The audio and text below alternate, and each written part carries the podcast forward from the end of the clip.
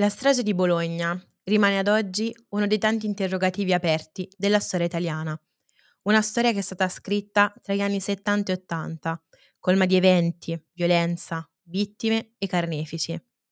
Districarsi negli eventi che si sono intrecciati in questo arco temporale non è facile, perché non esiste un racconto lineare e preciso di questi anni. Oggi parliamo di questa strage in seguito alle recenti evidenze emerse dai processi e anche perché rileggere gli eventi che hanno caratterizzato gli anni di piombo è necessario, in quanto rappresentano le radici della società odierna. Questo è 007, il podcast di Radio Unint che parla di storie di spie e di intelligence. I cosiddetti anni di piombo furono caratterizzati da una grande diffusione della violenza politica, che trapelava dalle manifestazioni e dalle proteste che sono iniziate dal 68 e che hanno visto quali protagonisti gli studenti e gli operai delle fabbriche. Questa violenza divenne però sistemica e armata, soprattutto a partire dagli eventi di Piazza Fontana. Le proteste crearono sicuramente terreno fertile per la nascita e l'insediamento di gruppi eversivi e terroristici sia di destra che di sinistra, uno di questi sono sicuramente le Brigate Rosse, che è il gruppo più conosciuto e noto al pubblico. Vorrei fare una parentesi prima di passare ai fatti sull'utilizzo dell'espressione anni di piombo. Questa espressione viene ripresa in riferimento all'arco di tempo che intercorre tra gli anni 70 e 80 ed è ripresa dal film di Margaret von Trotta, del 1981, ma in molti, soprattutto studiosi e storici, trovano questa espressione impropria rivolta a questo periodo eh, italiano, proprio perché l'Italia in quel periodo non visse solamente un periodo buio segnato da attentati, stragi, lotta armata e terrorismo, ma anzi fu un periodo molto fiorente, soprattutto dal punto di vista economico, ma anche per le conquiste, per i diritti, per le libertà civili e anche propizio dal punto di vista delle riforme che vennero attuate. Ma adesso, dopo questa piccola parentesi, passiamo ai fatti. Che cosa è successo a Bologna?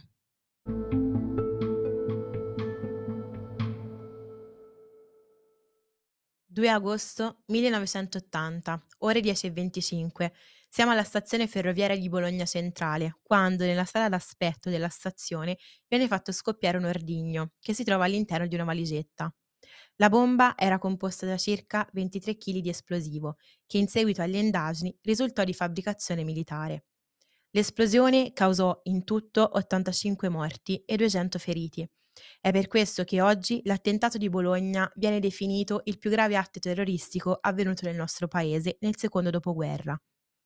È uno anche degli ultimi atti rientranti nella strategia della tensione, insieme alla strage di Piazza Fontana del 69, la strage di Piazza della Loggia e la strage dell'Italicus del 1974. Tutti questi eventi che ho appena citato rientrano in un meccanismo inaugurato il 25 aprile del 1969. Questo meccanismo porta il nome di strategia della tensione. E cosa si intende per strategia della tensione? Questa espressione venne coniata dal settimanale di Observer subito dopo la strage di Piazza Fontana, che è considerata evento generatore della strategia della tensione e anche della forte ondata di violenza sistemica e del terrorismo e dell'eversione. Questa strategia non comprende solo stragi, ma un disegno molto più ampio che fino ad oggi è stato anche poco chiaro passò per l'organizzazione di strutture segrete, anche paramilitari. Alcuni nomi sono la Rosa dei Venti, i nuclei di difesa dello Stato, la Loggia P2. Ebbe dei collegamenti internazionali, come le strutture stay behind della Gladio, e rientrano nel quadro di questo modello, di questa strategia, anche il piano solo del 64 e il golpe borghese del 1970. Questa strategia ha avuto come fine il raggiungimento di una svolta autoritaria e secondo i fautori di questo progetto la svolta doveva passare necessariamente prima da una fase di destabilizzazione dell'ordine pubblico e in seconda battuta ottenere la stabilizzazione dell'ordine politico. Concentrandoci però sulle indagini che hanno seguito la strage, queste hanno portato a riconoscere quali esecutori materiali alcuni militanti di estrema destra, appartenenti ai nuclei armati rivoluzionari. Nel 1995 infatti la sentenza ha condannato Valerio Fioravanti e Francesca Mambro. Inoltre nella sentenza si legge che sono stati condannati in quanto appartenenti alla banda armata che ha organizzato e realizzato l'attentato di Bologna e per aver fatto parte del gruppo che sicuramente quell'atto l'aveva organizzato. Gli ipotetici mandanti della strage sono però rimasti sconosciuti fino a qualche anno fa. Infatti l'inchiesta della Procura Generale di Bologna risale al 2020 ed è l'inchiesta che ha concluso che Paolo Bellini, ex terrorista di Avanguardia Nazionale, è stato uno degli esecutori insieme agli ex NAR e avrebbe inoltre agito in concorso con Licio Gelli, capo della loggia massonica P2, Umberto Ortolani, Federico Umberto D'Amato e Mario Tedeschi, individuati quali mandanti, finanziatori o organizzatori della strage. Essendo però tutti deceduti non è stato possibile ovviamente intraprendere ulteriori azioni giudiziarie nei loro confronti. Ricordatevi però i nomi che ho appena citato. Ora veniamo a noi e concentriamoci sul rapporto tra i servizi segreti e la strage di Bologna.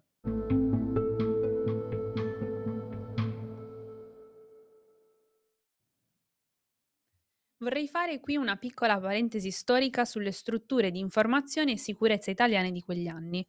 Come abbiamo già detto, le proteste di quegli anni hanno dimostrato l'instabilità politica del nostro paese. Nonostante ciò, anche i servizi soffrivano di questa grande instabilità. Il primo servizio segreto italiano è stato il Servizio Informazioni Militari, detto anche SIM, che è stato sostituito poi nel dopoguerra con il SIFAR, il Servizio Informazioni Forze Armate, che si coadiuvava con il SID, il Servizio Informazioni per la Difesa. Questi servizi ai tempi vennero affiancati dal WAR, Ufficio Affari Riservati, che faceva capo al Viminale. Queste strutture però erano di stampo puramente militare e non si dimostrarono affatto pronti a rispondere alle istanze securitarie di quei tempi. Nel 77 infatti vennero riformati con la nascita del SISDE, il Servizio per le Informazioni e la Sicurezza Democratica, e il SISMI, il Servizio per le Informazioni e la Sicurezza Militare. Ma oggi perché è importante parlare del collegamento tra i servizi segreti e la strage di Piazza Bologna? Durante le indagini svolte durante questi anni sulla strage e anche dai numerosi processi svolti, è emersa una forte implicazione di cellule, di strutture, di persone e di servizi che hanno partecipato e in parte favorito anche pratiche di disinformazione e di pissaggio delle indagini. Quando si parla di servizi segreti deviati, si fa riferimento a cellule che appartengono alle strutture di informazione e sicurezza del nostro paese che sono state coinvolte nelle stragi, nei depistaggi e hanno avuto a che fare con la criminalità organizzata.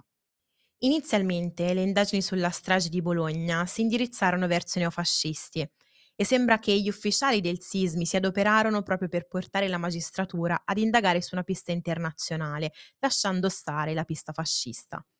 La verità è stata a lungo nascosta ed oscura, ma oggi le sentenze parlano chiaro e i giudici affermano che i servizi segreti e la P2 sono coinvolti.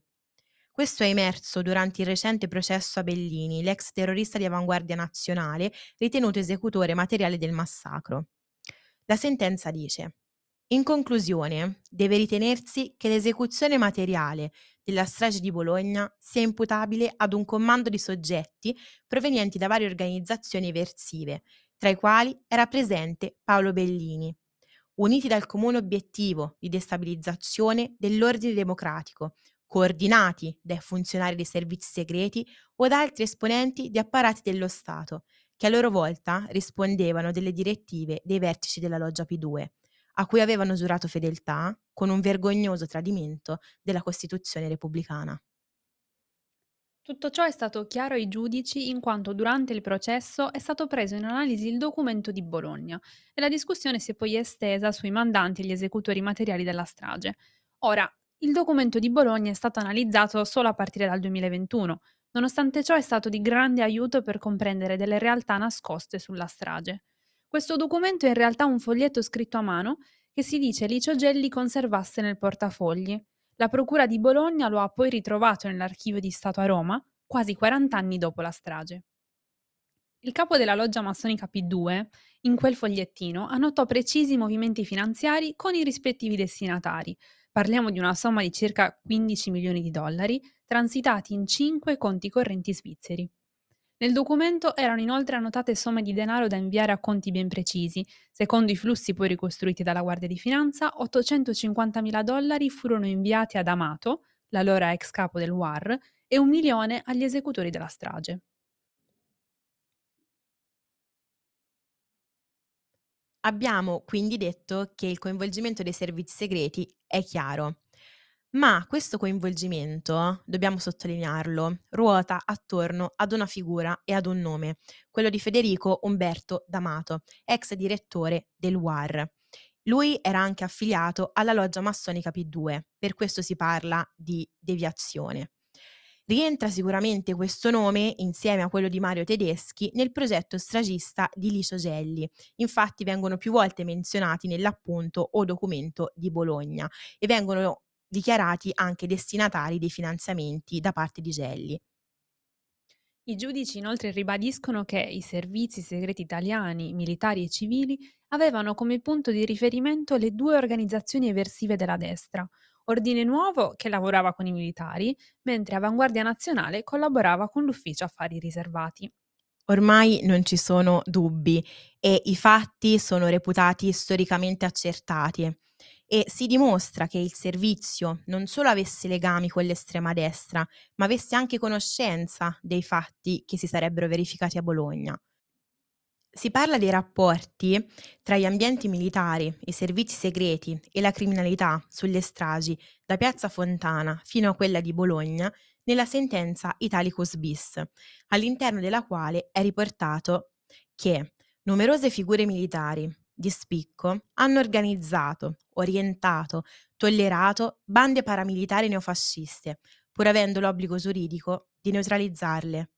Hanno ispirato tentativi di golpe, attentati e stragi consumate o solo programmate, ovvero non le hanno impedite, assicurando l'impunità agli autori di questi fatti, favorendone persino la fuga.